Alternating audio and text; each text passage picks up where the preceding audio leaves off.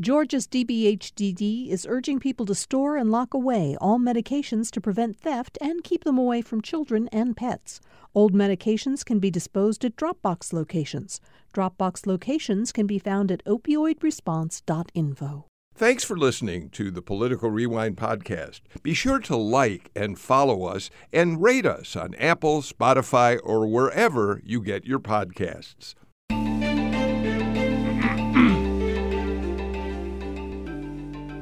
Welcome to Political Rewind. I'm Bill Nigut. Thanks for joining us uh, for today's show.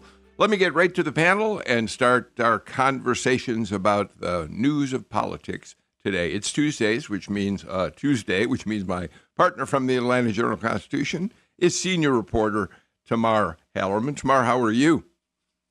Good, Bill. Thanks for having me. Yeah, we're very glad you are here. Um, and we are joined by another outstanding journalist, uh, AP's Meg Kinnard, who uh, is based in South Carolina but covers news not just in the state, but uh, the Southeast and across the country for that matter. And in fact, Meg, am I right that um, you filed a piece uh, maybe yesterday that Ron DeSantis is headed up to South Carolina?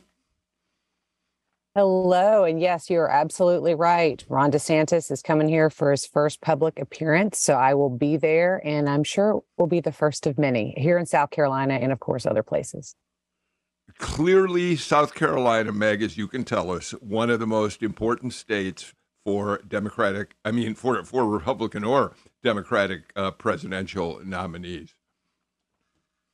Yeah, I don't think it's an accident. You know, we see candidates of both major parties here a heck of a lot, have seen plenty of them so far. And uh, yeah, never a dull moment, that is for sure. So I, I will be following as many of them as I can get to. Uh, well, uh, good for you. Uh, we are also joined today um, for the first time in a while uh, by Senator Sonya Halpern, uh, Democrat from Atlanta. We we didn't have you on often, in fact, not at all during the session because you were very busy this session, Sonya. So we're really happy to have you back. And I am glad to be back. Yes, this was a very busy session, and I missed my time on Political Rewind. So really excited to join you this morning. Thank you for saying that. Leo Smith is back with us as well. Um, he's the CEO and the founder of Engaged Futures, which is a government relations firm but Leo, one of the biggest projects that you're involved with right now, which started out as a collaborative with the Carter Center, is the Democracy Resilience uh, Project. Tell us a little bit about what that uh, uh, organization is all about. Well, we're looking at galvanizing folks, Bill, into um, renorming um, our, our engagement so that we can have a democratic republic that engages in a civil way, that uh, sets standards in our elections processes that are about accessibility um, and civil engagement so that we can maintain a republic. And as Ben Franklin would say, keep a republic. So we're renorming through uh, looking at behaviors of both citizens and their participation as well as candidates and how they run campaigns in our elections process. So uh, this and, has been and, interesting work. And you did some of that in the midterm election, I know. But you you said just before the show went on the air that you're now looking to uh, uh, look at how the right engages in uh, more appropriate behavior around elections. And it, it, we do have to say, Leo, that uh, uh, uh, people who say elections are fake, people who pass election laws that many consider to suppress voters, a lot of that does seem to be coming from the right these days, Leo. Uh, certainly, that is true. I mean, there's a lot of uh, disinformation that is based on fear, concern about losing power. Um, we're, you know, there's been a lot of discussion about, you know, how people react when they feel feel that their power is being lost in the legislature. Uh, we saw that in Tennessee, which I'm sure we'll talk about a little bit today. Um, and so that's what the deeper issue is. How do we maintain demographic shifts? While the politics of power sharing um, become violent or where violence and aggressive methods are used in a way that destroy democracy. So that's what this is, right. is about deeply. And we should say all of that coming from uh, a man who has been a, a longtime Republican and at one point worked with uh, the Georgia Republican Party. Let's get right to uh, uh, the top topic that I have on my plate for today, Tamar. Um, the controversy over uh, uh, construction of the planned Atlanta Police Training Center continues, and we now this morning see in the pages of your newspaper, the Atlanta Journal Constitution, that Reverend Dr. Bernice King has written a pretty strong essay uh, in which she she tries to talk about both sides here, saying you know they each have their own perspective. Uh, but in the long run, she I mean, if you don't mind, Tamar, and then I'll ask you to weigh in. Um, she says uh, the reality is we have yet to create models where quote police reform is not simply a recommitment to the status quo.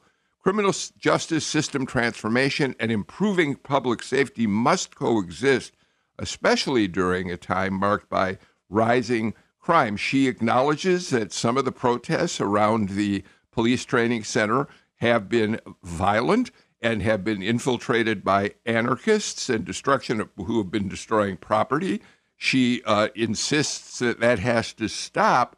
But then she goes on to say our city, the corporations and institutions, and those with more resources have power participation but marginalized communities experiencing the trauma of racism, police brutality, and economic and environmental disparities do not. It is time, she says, to address those concerns. It's a strong statement that raises new questions uh, for many about what's going to happen with this police training center. Yeah, you're seeing Dr. Kim King really step into the arena on this in a way that I think the leaders of a lot of groups have maybe been a little hesitant as this debate has unfolded. And her op ed ends on the note that she's urging city officials to revisit the programming and design of the training center to find a more suitable location and she says quote ignoring the calls of the community will only multiply the multiply the crimes uh, the cries and obviously it's a pretty strong statement um, from someone who's you know the daughter of of MLK Jr. Um, and I think you know it's a it's a pretty big win for for protesters of this police training center, and one that I'm sure will only add more fuel to this this debate. Sonya, this comes though after a period of time in which Mayor Dickens, starting with his State of the City speech a couple of weeks back, and uh, and doing a number of media appearances since then, has doubled down on building this facility, building it at the location that has been chosen in DeKalb County, um, despite uh, the protesters. And and um, I'm curious what what your thoughts are as you uh, read that piece by Bernice King, but also think about Mayor Dickens' com- continuing commitment to build this facility there. Well, I think um, that for you know one of one of the principal responsibilities of government, right, is the kind of safety and security of its people. Crime has ridden, risen uh, over the last several years, although we are now on a downward trend, which is which is good news, especially if it continues to hold and move in that direction. But ultimately, you've got a police force that you want to train appropriately that needs to have the kinds of resources and really location. Right now the message that's being sent to our uh, law enforcement officers um, is that we perhaps don't think as much of them as as we should given where we send them to even train to do the job that they are to do. We can have conversations about should police still be doing X versus Y, and those are great conversations to be having. We can have conversations around what it means. Um, to have both public safety and police accountability. Those are important conversations to be had. I think the mayors struck a very good balance in trying to make sure that law enforcement understands that they are um, an important department, that the center is and this training facility is going to be able to provide them with the best training out there it is going to then allow the city to be able to attract and retain officers, which we have to do, um, while also contemplating this issue around police accountability. Meg, you, you, uh, you, there was a I'm sorry, finish, Sonya. No, no, no. I mean, I think I think we end up in conversations that are kind of either or, but we really can multitask and be discussing both at the same time, and that's the chord that the mayor's been trying to strike. Meg, um, there was a time when we thought that many of us thought um, that these protests were going to be um, minor distractions from the ultimate building of this training center. Now, the training center may still be built, but the protests are no longer minor distractions. They have risen to be very important in how the community looks at what's happening over at that piece of land in DeKalb County. Certainly. And, you know, as the senator was just saying, and with all these debates about police reform and what that looks like, and an, a holistic overarching desire, even though it looks different to different people and different stakeholders, to implement reforms in police forces across the country. That is present, but that is difficult to reconcile at times with folks on one side who would say, well, you know, we don't really have a whole lot of trust or faith or um, you know we're just not really sure that our police are really standing up for us and that they perhaps don't have their own agenda or their own biases or other constructs that they bring into actions of policing. So that's tough. And that's tough for for office holders, for policymakers to reconcile a lot of those concerns. But in these times when there is there are a lot of passions there are a lot of opinions there are a lot of feelings about all of these issues that are wrapped up in this really moving forward with big projects like this is difficult. And so, especially as we see today, for someone um, whose family obviously has been involved for literally generations in efforts toward um, civil union, civil, um, you know, bringing bringing all sides together in places, especially like Atlanta um, for Bernice King to be weighing in with these thoughts. She is certainly somebody whose opinions will be heard and listened to as all of the debates over this project go forward. Leo, one of the one of the criticisms uh, that's gone gone on for quite some time now is that there are many people. Yes, I, I know that the mayor uh, has had uh, an advisory group of citizens from the community, but there are an awful lot of people who feel that there just has never been a real grassroots uh, commitment uh, or, or, a commitment made to listening to the grassroots people across the city in this. And Bernice King emphasizes that. She says, uh, we need to ensure all members of our community have an equitable voice in uh, decision making. True power is magnified when shared, not diminished. Well, that's a lovely and lofty goal, and it's not going to happen in every instance, obviously. But her point here is uh, to emphasize what protesters have said, and that they don't believe that the people have had enough opportunity to weigh in on all of this. No, and indeed, and I think she makes that mention in her, her great piece that she wrote in the AJC about properly consulting in a timely fashion with substantive and transparent conversations. But we also need an overarching system for these types of developments as we struggle with democracy's resilience. I mean, uh, what do you do when things have changed so drastically and issues are so critical? That the the worst parts of men and women are, are brought out because of fear and concern and the emotional nature of loss of life in this uh, public safety training facility protest and then also just the real issues that we have to deal with when we have a commonwealth when the corporate engagement there is about how do we keep a market going? How do we keep capitalism working with when we have disruptive forces like and, and, and you know uh, people coming and destroying property? And even as we look at bringing the dnc convention here that's an issue. How much violence will occur in a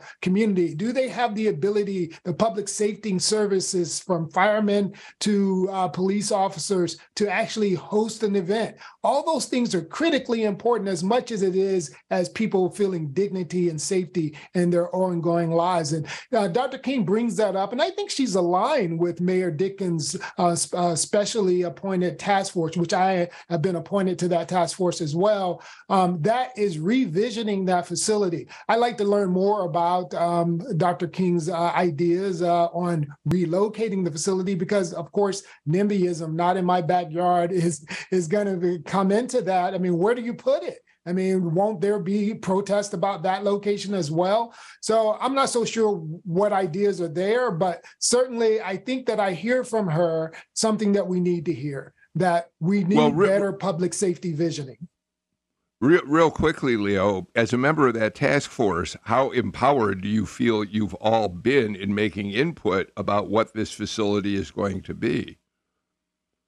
I think that we're just starting. We haven't had our first meeting yet. As in fact, we're going to be having it this week, and uh, that's part of the revisioning. Uh, Mayor Dickens inherited this uh, situation from Mayor Bottoms, of course, and he's playing catch up. And I think he's admittedly um, acknowledged that, hey, you know, I'm really catching up to this. I'm going back, relooking at the process, making sure that we're engaging all constituents and including all voices. I think he's doing a good job of that. And now the strategic um, process has to take place. And as uh, Dr. King brought out uh, her father's um, allusion to Cicero, that freedom is participation in power. So power exists, and we've got to get people at the table, but we have to have deep conversation as what it means holistically from market forces to capitalism to our faith community. Um, everybody has to be involved in this. I want one final note on this Tamar before we move on. Um, we hear frequently, and in fact, um, Bernice King refers to it in her piece um, about uh, the, the, training center as a place that will continue the militarization of the police force. The reality is, we as a public have heard very little about the kind of training that will be done at this or any other uh, police force training center right now that might dissuade people from believing that somehow this is like a militaristic facility. Yeah, and I think that's a criticism that we've seen uh, throughout this debate is we don't really know a ton about what's going to be happening at this center. Um, we haven't heard much from police on their plans for it. Um, you know, the city I know has released um, blueprints to kind of show what to expect on site. Um, but I do think that's what you're hearing from activists frequently is, well, we don't really know what's going on, so we might be expecting the worst. Okay, um, let's uh, uh, move on. Uh, Tamar, we haven't had a chance to talk to you uh, since uh, Donald Trump made his speech last Tuesday night after being arraigned in New York City. And, and I'm really glad that we do have an opportunity to talk to you today uh, because, of course, uh, he not only talked about Alvin Bragg, uh, who he called a racist um, for uh, indicting him, uh, but he also, of course, talked about Fani Willis. He said that she was conducting a fake investigation in Fulton County. He called her a racist, and um, uh, and and Fani Willis had a chance to respond. She talked to Channel Two uh, News and said uh, that Trump's comments don't concern her at all. She says, I support his right to be protected by the First Amendment and say what he likes. People have the right to say whatever they choose to say as long as it does not rise to the level of threats against myself, my staff, or my uh, family. Uh, but of course, uh, she said his comments were ridiculous. Tamar? Yeah, I mean, this rhetoric from former President Trump is nothing new when it comes to the Fulton investigation. He's long called DA Willis a racist. He's talked about her being a young and ambitious prosecutor who might have higher political ambitions. And he's repeatedly referred to what he has called a perfect phone call between him and Secretary of State Brad Raffensperger. Um, it is worth noting, especially as he's ratcheted up his uh, criticism of DA Alvin Bragg in Manhattan. Not only has he called him a racist, but also an animal. Um, which pretty racist language when you consider that uh, DA Bragg is is black, and I think we're expecting similar language to be thrown at at Fulton prosecutors as um, you know, should should the DA here decide she wants to pursue an indictment against Trump. Um, and so I think everyone's viewing what's what's going on in Manhattan as sort of a dry run for what could occur in Fulton County should indictments be handed up here. Um, Meg, uh, this speech, which is now a week old, nevertheless, is worth talking about because the indictment in New York continues. The uh, he'll, he'll face criminal uh, trial uh, sometime late this year. But you know, the judge warned him last Tuesday in court to watch his language, uh, to not attack uh, the court itself, to not attack the prosecutors and the like. And of course, uh, Trump uh, follows his own counsel on in situations like that. Meg, I'm not sure that he's helping himself much with the judge who's going to preside over that Manhattan case. Yeah, you know, while that um, while the arraignment itself was going on, we expected this to be kind of brief, and it was dragging on and on. And once we finally heard from the reporters who were actually in the courtroom, that's when we figured out that the reason this was taking so long last week was in large part because of those admonishments, because of um, the judge, you know, kind of warning in advance um, the former president and his counsel, "Hi, like you really need to tone it down."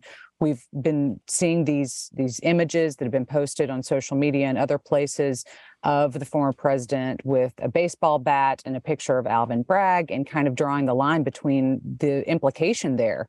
Um, and of course, the attorneys for the former president arguing, no, that's not what he meant. That's just an American made baseball bat um, whatever any of that means, yes, you know, there is a, an assumption that the warning has been made that Donald Trump not incite his protesters to do anything that could be perceived as violence as these cases go forward. That's certainly important. We didn't see um, we didn't see as many protesters as perhaps had been expected when he was in court in New York last week. But the case in Georgia is ongoing. Obviously, we have also heard that it potentially could be the one that the former president is most worried about. Um, there are several investigations ongoing in other places in DOJ and beyond, but Georgia might be the one that concerns him the most. And so obviously we're watching it extremely closely um, in terms of rhetoric and, and also, you know, anything that happens in court and otherwise, because this really might be, as we get going in this 2024 campaign where Donald Trump is a candidate, um, this might be the place that he's most worried about. Meanwhile, um, uh, Sonya, just yesterday, uh, Judiciary Chair Jim Jordan in the U.S. House said that he is going to take the House Judiciary Committee on a road trip to New York City, that the committee is going to hear testimony on the out of control crime in the city and the fact that Alvin Bragg, rather than going after crime, is instead uh, going after Donald Trump. It's part of this um, Republican House effort to undermine and uh, the investigation and now the indictment that Bragg has brought against Trump. By the way, Chase McGee looked at some crime statistics from New York for us the other day and points out that in fact violent crime is down in New York um, over a period of 20, 20 years. In fact, murders, um, bank uh, rape, uh, robberies are in fact uh, down a bit. Yeah, I think I think uh, an effort to deflect. I mean, and certainly Donald Trump, eh, who is running for president in 2024 uh, clearly still has a grip on his party and the support of many of the folks who are already up in Congress who want to make sure that um, that they are protecting him. I would say to some extent. Uh, and this road trip to New York, I think, is an example of that. Let's instead focus on the fact that this DA should be uh, looking only at crime, and you know this idea that uh, uh, that the district attorney cannot multitask and cannot actually be focused on the crimes that um, are thought to have been committed by Donald Trump, former president, while also focusing on other crimes that are happening in that city. I think it is, um, you know, kind of a look over here at this shiny object instead of focusing on what's really happening. And with all of the counts of misconduct that Donald Trump is facing, I mean, this is this is a pretty significant. Uh, these are significant charges, and uh, we will see what happens as the case goes on. But it's it's we should not be we should not be lured into thinking this is not meaningful and instead be focused on something like crime in New York City. Leo, uh, Fani Willis has faced uh, similar criticism. Um, she's got a big caseload. The big one right now, the YSL, the Young Thug trial, um, which is a sprawling case. Um, and so she is, is already under some uh, fire for uh, worrying about Donald Trump. Um, and that's only going to escalate as she comes closer and closer to making a decision and an announcement of what she's going to do about the people she's been investigating. Yeah, she's dealing with a lot, and I must say that I'm I'm very impressed with her her uh, temperament um, as she approaches all these things. I mean, she's clearly got thick skin. She's not easily triggered. Donald Trump works hard to trigger a lib, um, and that's you know what we are seeing at play here. He's raising a lot of money through uh, using methods that actually encourage donor participation right now uh, on the far extreme right, um, owning a liberal, getting them to be triggered to anger them. You know, if you're going to destroy the liberals, you must first anger them. You know, alluding to a long Henry uh, Longfellow quote: uh, "To whom the gods must destroy, they must first make angry." And uh, so, so Republican strategists are involved with Trump, and they know some of this stuff works. Uh, they know that we've often, or Republicans have often been called racist and, and in ways that were not legitimate, and so they're going to overdo that and, and, and, take it to a whole nother level, calling pretty much anybody who's against our ideology uh, racist. This stuff is going to continue until we really have some strong con- um, conversations about what's ailing America socially. All right, let's do this. Let's get to our first uh, break of the show today. And when we come back, we have a lot more to talk about with our panel.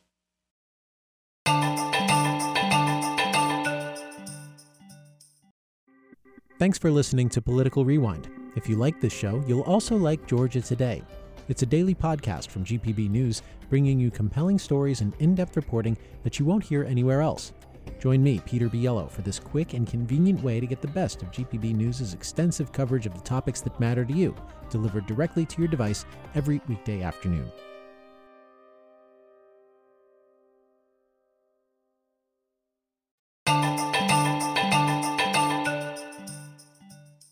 Meg Kinnard, Tamar Hallerman, Leo Smith, and State Senator Sonya Halpern join us for today's political rewind. Um, Tamar, uh, Xavier Becerra, the uh, head of HHS, was in Georgia yesterday and very forcefully said that uh, the government, the feds, were going to uh, fight uh, the ruling by Matthew Kacsmaryk, the appeals court, the judge, district court judge in Texas who ruled that uh, the FDA had to stop approving, had to stop its approval of mifepristone, the first uh, in the two drug regimen that uh, people have been using for women have been using for abortions for 20 plus years now.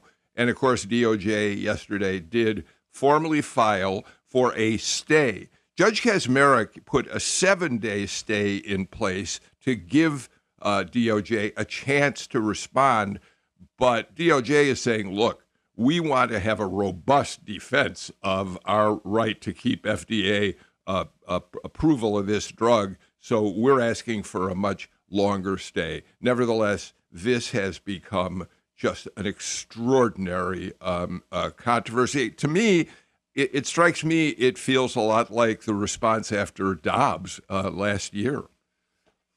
And certainly, this is the most substantial ruling we've seen from the courts related to abortion since Dobbs. But I think there are much broader implications at play here. Um, FDA is seen as the gold standard when it comes to approving of drugs. So, if now a court and a judge who is appointed, you know, appointed by a partisan president, if a judge can stop the distribution of, of judges or sorry of, of, drugs even after a really long appeal process at fda um, what could this mean more broadly for drugs that have nothing to do with abortion? And i think there's a big fear here um, if a judge could strike down anything even stuff that's been used widely for decades. So I, I think there are much broader fears at play here way beyond abortion. Um, Sonya I, I, I got a couple questions yesterday from listeners what, because we talked about the conflicting rulings. We, we have Kacsmaryk in uh, Amarillo, Texas, uh, basically putting a nationwide ban on the use of mifepristone.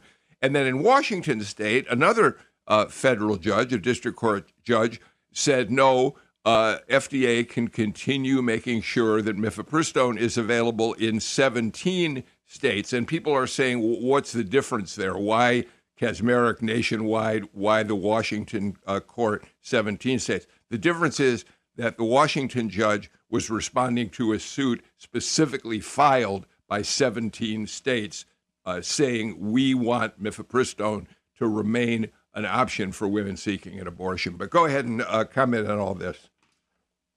Well, I mean, this is the difficulty because uh, I think to the point that was just made, uh, when you've got courts weighing in on drugs that the FDA has approved, it is it is a large concern. And I I I you know I am pro-choice, um, but I do think that this particular and th- these cases it is beyond just abortion. And at some point, we are going to have to contend with and really have conversations about, you know, where do lawmakers, where do courts um, get to weigh in on health decisions generally and access to approved drugs that um, that as was said the fda is the gold standard uh, uh, in this regard and so I think it causes a lot of confusion. You've got different judges saying different things. I think you've got women who are feeling very much in in limbo at the moment. You've got messages that are uh, being driven by pro-choice groups that are saying, "Wait, but it's still legal right now." Um, don't worry. You've got pro-life groups that are cheering and applauding the the, the move to start to limit things. Um, including you know medical abortion which really is the way that the vast majority of women in this country um, are having abortions these days. Um, some of these drugs too just know can't be used to treat other things uh, beyond just abortion. And so there's big question marks that are raised for people who understand that and are using drugs for other purposes as well. It's a lot of confusion and it makes our healthcare in general feel very partisan. And I think that is part of the damage that's being done right now. Um, is that everything feels partisan, and therefore you can't trust any of the information that you're getting. Meg? you know it, it, that's absolute i would agree with with a lot of the the politicization points that were just made in terms of healthcare it feels like we're kind of dealing with with these issues in a new environment. And i'll explain what i what i think that means. Obviously there are many debates across the country dealing with issues related to abortion um, with with regard to you know kind of the fallout from the overturning of roe last year so it's kind of inevitable that we see different pieces of medication, procedures, timelines related to abortion being litigated and debated in state houses and then in courts throughout the country as they are challenged. But also, I think it's important to put this in the context of the past couple of years in dealing with the COVID 19 pandemic and all of the, the overall decisions that the underlying basis for a lot of them, some would argue, were politics in terms of vaccines and masking restrictions and, and other things that were put into place by, at that point, a lot of times state based leaders, governors were making these decisions for their own states and also being debated in those state houses. And so that kind of put a lot of us into this, this environment of healthcare decisions, decisions being made related to medication and procedures and what was available to whom and when being debated at a political level which obviously that has happened a lot in our nation's history. But given that we just went through that as a country in relation to the COVID 19 pandemic, I think what we're seeing is a lot of the decision making and the arguments that were the basis for some of those decisions now perhaps playing out as they relate to these current debates about issues like here with abortion medication. Leo? Yeah, I mean, I think Meg is uh, is spot on that we just went through this horrible um, experience with COVID um, and the distrust that folks have with both CDC, the FDA. I think Morning Consult in 2020 did that poll that showed that one in four Americans thought COVID decisions were purely political, um, that the FDA made their decisions. And so, uh, certainly now building off of that, we continue to have this distrust of science um, happening. And it is not just, and it's not right or left necessarily, it's, it's a lot of Americans starting to feel this way. We have to rebuild the process for Americans to critical think about what is truth and what is science, and then relate that to some of the po- political decisions that have been made and then get people to trust in authority of science more than they trust in political rhetoric and partisanship. And, and that's that's the part of the work that we have to do. So um, that's where we are and we're going to need better spokespeople out of science. And so that's we're going to have to figure that out. Um, Tamar, it appears that Republicans are scrambling to figure out just what's going on with abortion and the impact it's going to have on their future elections. Um, Ronna McDaniel, uh, in the last day or so, uh, set out to uh, chairs of Republican parties across the country uh, a survey that showed that um, uh, most uh, Americans believe that people should be able to have abortions up until, I think, 17 weeks of pregnancy. When it comes to what happened in Kacsmaryk's courtroom, there are very few Republicans, Mike Pence being one of the exceptions, who are willing to speak out and say, thank goodness that he uh, made the ruling that he did. And then you add to that uh, the fact that up in Wisconsin, of course, Janet Protasiewicz uh, wins the state Supreme Court seat that was so highly contested, most expensive court race in history, uh, because she said over and over again that she would tilt the balance of the Supreme Court in that state so that they would be able to overturn uh, Wisconsin's 19th century abortion ban. Republicans don't really know what to do next on this. It's a tricky issue because for many members of the base, they're extremely animated by abortion and they want it to be illegal in all cases. And these are folks who are extremely active in the party.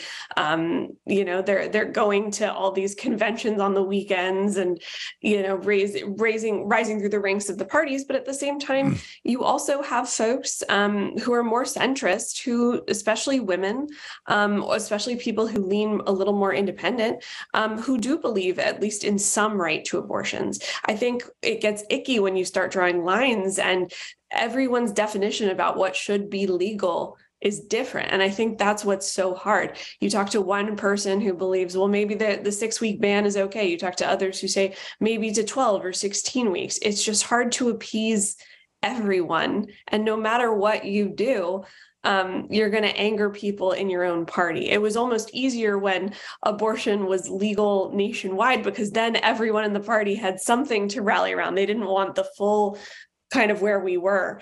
I think it just gets hard when you're in power and you have to draw a line somewhere. I should have made the point that Protasiewicz won her race by an overwhelming margin, 11 points. It was clear that people supported her on the issue of choice. Meanwhile, Sonya, one last comment about this from you. Um, we are awaiting a ruling from the Georgia Supreme Court on the uh, heartbeat abortion law here in Georgia. There are people who feel that some of your Republican colleagues in the legislature this session who would like to have moved towards even more restrictions on abortion were kind of frozen in place because they didn't want to do anything until the state Supreme Court ruled. Yeah, that's true. And then you have other other folks who um, also are glad to have it just sit here for a moment, where they don't have to take action and make any other decisions don't have to move on it. There is a lot of pressure to move as a party, and that is both as Democrats and Republicans. Um, and it is one of the things that I think my very first session, I came out and people said, "What surprised you most?" And I and I said, you know, kind of the pressure to conform. And so, um, you know, I think that there are quite a number of people, t- like I said, who are also happy that it is in the courts um, there is no action that has to be taken at this moment. And so we did not see any action taken this past session, which um, you know, for me was a breath of relief. But um, who knows? Once once the final decision's made, then there will be decisions to be made, and we will have to see how that goes. Um, I do think that the issue of abortion is becoming a much thornier issue for Republicans than it has over the many decades leading up to this Dobbs decision. And so there is some contention the Republican Party um, is going to have to do around this particular issue. And in some ways, uh, um, I mean, they, they, there there is a concern. If you are trying to hold power and you know that it's also animating women in a way um, that you had not expected it to there are plenty of people in the general georgia general assembly who this predated my time there but who voted for the six week ban because they never imagined that uh, the supreme court would actually overturn roe v. Wade or dobbs versus jackson as it turns out. And so we shall see what happens. But the next move is the courts, and then we'll see. We'll see what comes of it. All right. Um, we are eagerly awaiting everyone uh, the state supreme court's uh, ruling on that. Let's get to our final break of the show, and we'll be back with more in a moment.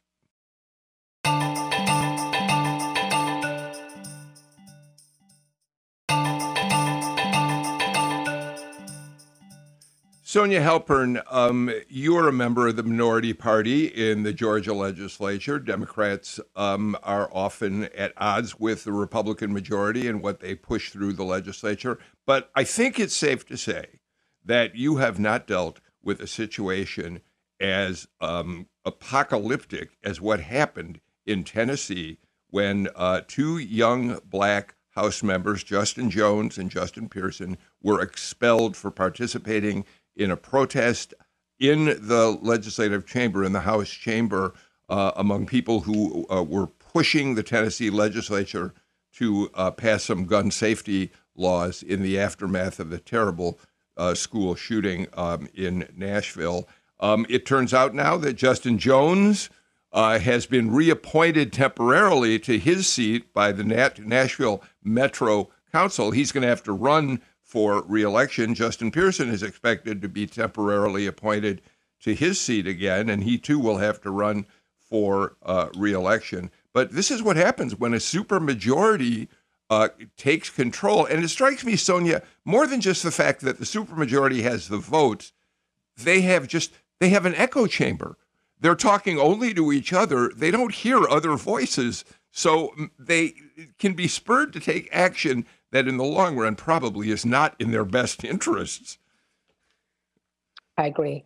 Um, the situation in Tennessee strikes me as not just alarming, which it is, but heartbreaking too. Um, to expel two lawmakers, and you know, let's be clear, three resolutions were put mm. forward two lawmakers were expelled. One was spared by just one vote, but still spared. Um, it is it, obviously this is being framed as you know partially at least racially motivated when the two young black lawmakers are the ones that are expelled and the one white woman lawmaker was spared um, it, it's it, it actually to uh, one of the things that I've been saying since I got elected is really trying to share with people how important what goes on in your state legislatures is and how much the work that we do really does shape the experience that you that you have your lived experience. And and i think this Tennessee example should really awaken people and open their eyes to what happens in state legislatures and why it's so important to make sure that you are paying attention, that you know who you're voting in, that you understand the positions that are being taken. Um, you know, I sit today, District 39 uh, is a seat that was formerly held by Julian Bond, who himself in the 60s, mm. when he uh, was elected for the House, they refused to seat him three elections he won and was refused and denied to be seated. Um, and so ultimately, the US Supreme Court weighed in and they determined that the action of the Georgia House was unconstitutional and that they had to allow him to take his seat and participate. Uh, I, I, think that the actions in Tennessee are going to reverberate, you know, well beyond j- just this particular moment in time. I think it will awaken folks again, like I said, to how important the work that we're doing is and to really get engaged. Uh, these two young men have become really, you know, kind of national democratic rising stars overnight. Uh, and they're they are really speaking out well and representing their constituents well, which is why you saw that the Metro Council just reinstated the one uh, Justin Pearson's ex- the same thing is expected to happen with him. Yes, they'll have to run for to fill the seat in a final special election, but they are, uh, I think, poised to win those seats. And there is political attitudes are changing, demographic trends are shifting. And I think that there is a role for the majority party and there is a role for the minority party. And and we talked about it in one of our segments that we just had this idea of power sharing. Um, there is a role for each, and really silencing dissenting voices is not going to strengthen our democracy. And, we need to keep that in mind. We're not a monolith. and Tamara, know, we're I, multiracial, multi-ethnic. We're not a monolith.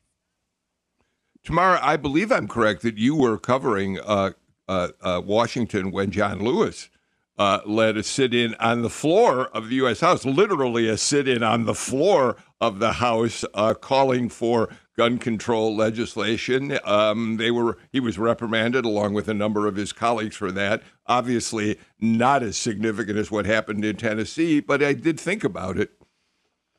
Yeah, I believe it was in the aftermath of the Pulse shooting in Orlando, um, and a pretty remarkable moment. And you heard John Lewis's name invoked quite a bit um, over this debate over what happened in Nashville these last few days. Um, uh, Vice President Kamala Harris traveled to Nashville and spoke at Fisk University, which is Lewis's alma mater. I believe one of the expelled lawmakers attended there. And of course, Fisk is where John Lewis got his start in civil rights activism. I think the difference between the work he was doing and, of course, what Sonya was mentioning with um, with Julian Bond is now there's social media and a way to really galvanize young people who live far outside of of Nashville in a way that these other folks didn't have. And it really has made these expelled lawmakers as star, you know stars in a national respect in ways that I think the Republican legislators weren't anticipating. Um, Leo, it's interesting that the Speaker of the Tennessee House has now said that if these two are reappointed, they will be welcomed back with open arms. Um, both of them have said they never felt welcome. There were many ways when they were, before all this happened, they felt marginalized as members. But um, it, I can't help but wonder if the speaker uh, hasn't suddenly realized what the heck were we thinking? You know, in our deepest, most emotional moments as Americans, and we just experienced one in this past Easter Sunday where we still see that most Americans are segregated by race when it comes to something as personal as faith participation. And that is a true thing. Uh, at our Georgia legislature, um, I am happy that we are not as egregious. We've seen some hostile processes. Uh, uh, we saw Nikema Williams engaged uh, in, in, in, what was considered disrupting a governor's meeting. Um, and, you know, we did not uh, take as, as sharp of a knife, a hatchet to this thing as as the Tennesseans did. But we have these issues where we don't talk to each other. Um, we have caucuses in our state legislature that don't talk across race and class. I am certain of that. Um, they don't talk across political ideology. We have to break through these structures in order to make sure that we have a participatory republic that makes sense and is representative. The, the, the, Tennesseans, I mean, they've gone off the chart. It was embarrassing as a Republican to watch what happened there. Um, and it, it, does not show the kind of William F. Buckley, uh, the, the, the Edmund Burke, the, you know, the mudsill of people who are building a democratic republic by participating and building something. We need all voices at the table. At the same time, those legislators did admit some complicity themselves and you know uh, uh, not following the order but they just ask that temperance be applied and